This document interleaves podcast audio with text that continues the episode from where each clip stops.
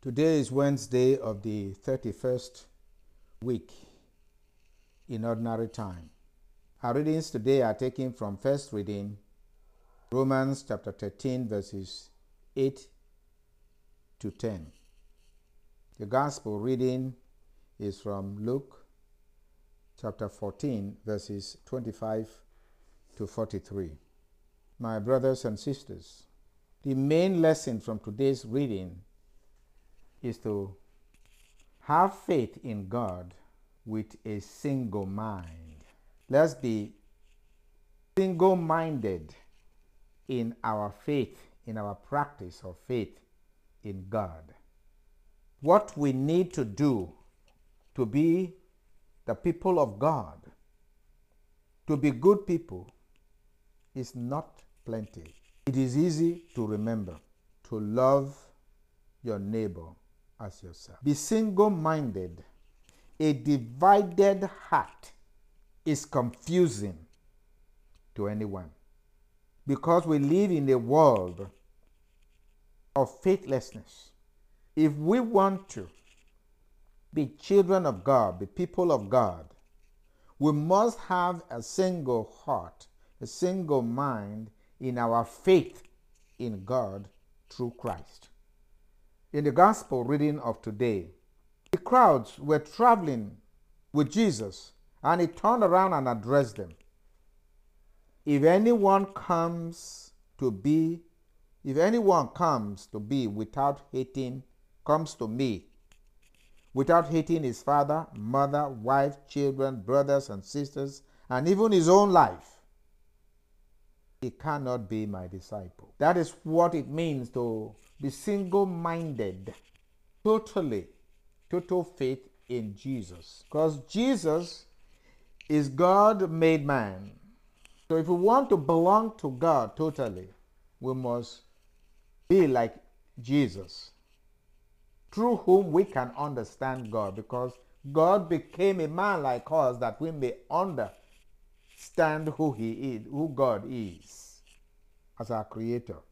We must believe in this without any doubt.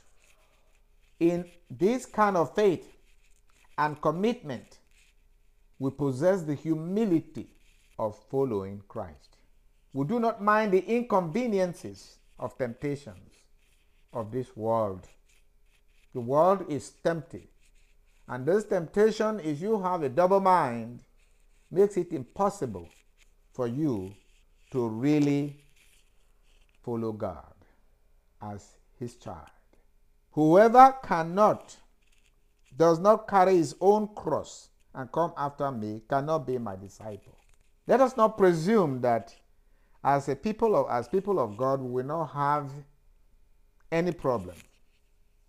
Oh, if God will fight my battles, then I don't have to suffer. No, you will suffer because you are ready for God. You believe in God. It is not your effort that will save you, but we are saved by faith and the grace of God. And said, In this world, we ought to prepare ourselves. We ought to ask ourselves, do we have the required faith to be to belong to God totally? Are we prepared to commit ourselves totally? In other words, God is saying, if you cash in your entire life unto me, I will pay your entire bill. Faith in Christ ends us salvation because Christ paid all the bills for our sinfulness. He gave himself totally to us. As one like us, it was difficult for him, but we witnessed the life he went through. Thus, he taught us by his life. He relied totally on the will of his Father. That even in his suffering, he says, if this cross, this suffering was so great, if it can pass away, let it be. But it is not my will, but thy will be done. And that is how we rely on God no matter what we face.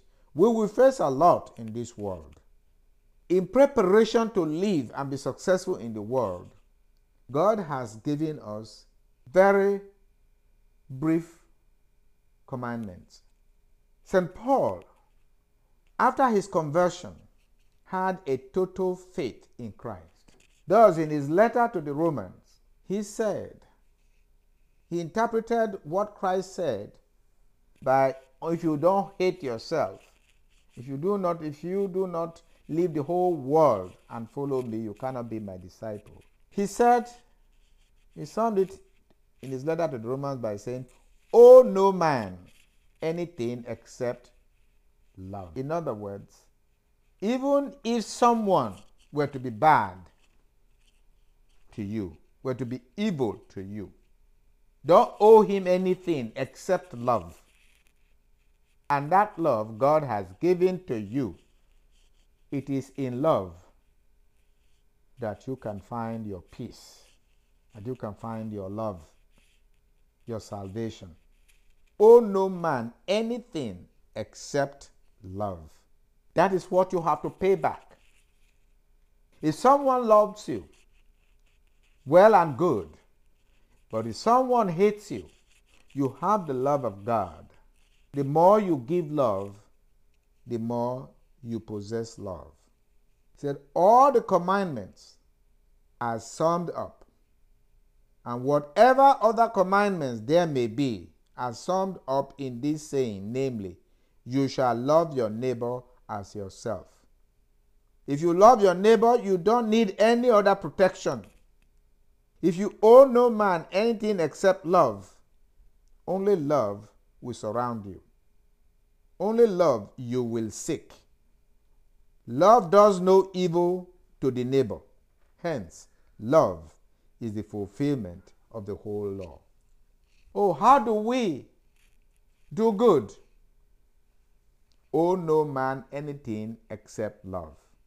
Love is the fulfillment of the whole law and one who follows the law of the Lord will be saved. Let us pray for the body of Christ, the church, that the church may believe this and teach it, and thus bring the world to Christ. For only in Christ shall we have peace. We pray that we embed in our hearts this singular teaching of Christ, that we may be saved through our faith in our Lord Jesus Christ.